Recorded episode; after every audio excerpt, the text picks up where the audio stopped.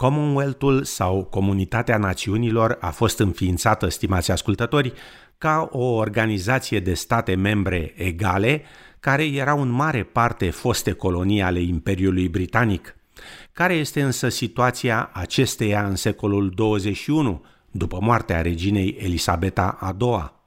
După cum relata Claudiana Blanco de la SBS, ideea înființării unei comunități a națiunilor a apărut la începutul secolului al XX-lea, ca răspuns la scăderea puterii imperiale britanice, pe măsură ce diferite colonii au început să câștige un anumit grad de autonomie sau independență față de imperiu, în moduri diferite și în etape separate.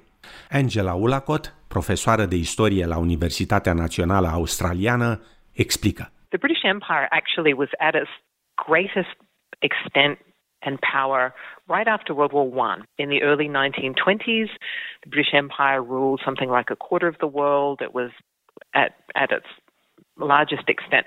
But at the very same time that it was at its biggest extent, it started to shrink. Afirma profesor Ulacot.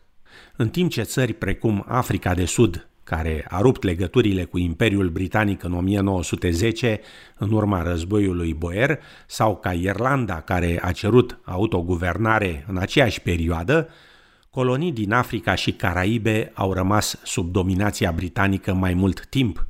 În Australia, coloniile au devenit autonome și au avut propriile lor parlamente înainte de federație în 1901.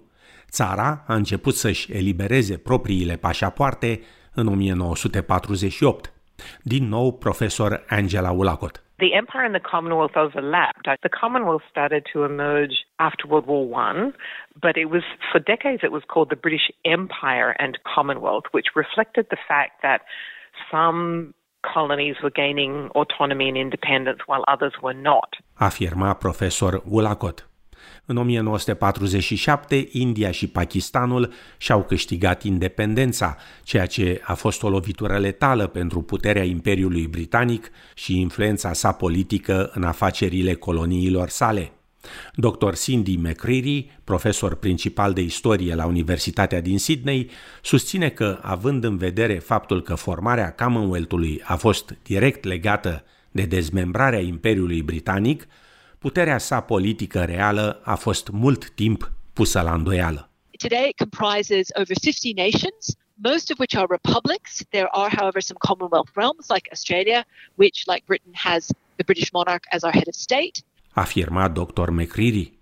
Așa cum menționam la început, calitatea de membru al comunității națiunilor este voluntară, iar statele membre pot decide să îi se alăture sau să o părăsească, explică dr. McCreary. Most members of the Commonwealth now are republics, and they uh, decided to have a president in most, most cases as head of state rather than the British monarch.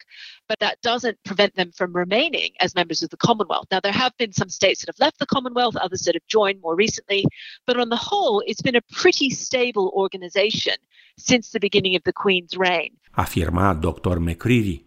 Cum s-a schimbat însă Commonwealth-ul în timpul domniei de 70 de ani a reginei Elisabeta a II a Marii Britanii?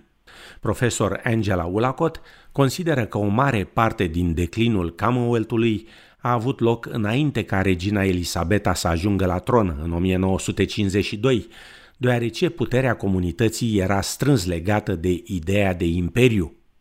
Cu toate acestea, în unele cazuri, controlul teritoriilor colonizate a fost transferat altor puteri.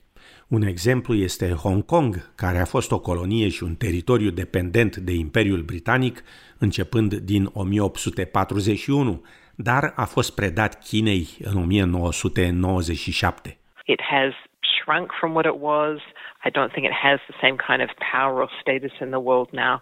even as some activities like sporting and you know the Commonwealth Games, which and cultural and other events continue. Afirma profesor Ulacot. Dr. Cindy McCready adaugă că pe măsură ce Commonwealth-ul a evoluat sub domnia reginei Elisabeta, statutul său internațional a fost pus în discuție. it's hard to really identify what the power of the Commonwealth is. And indeed, that's been one of the criticisms made of the Commonwealth, that it hasn't actually done much uh, in the past half century. Afirma Dr. McCreary. Barbados a fost ultimul tărâm care a renunțat la coroană pentru a deveni republică în noiembrie 2021. Moartea reginei Elisabeta a reînnoit apelurile ca Australia să urmeze exemplul.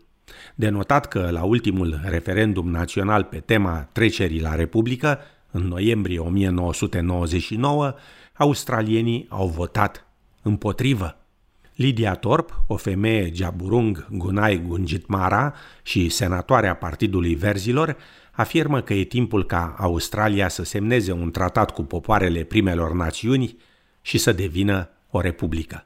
I believe that more and more people in this country don't want to be dictated by a colonial force from another country. We want to be our own country to self-determine our own destiny. Afirma în final senatoarea verzilor Lidia Torp.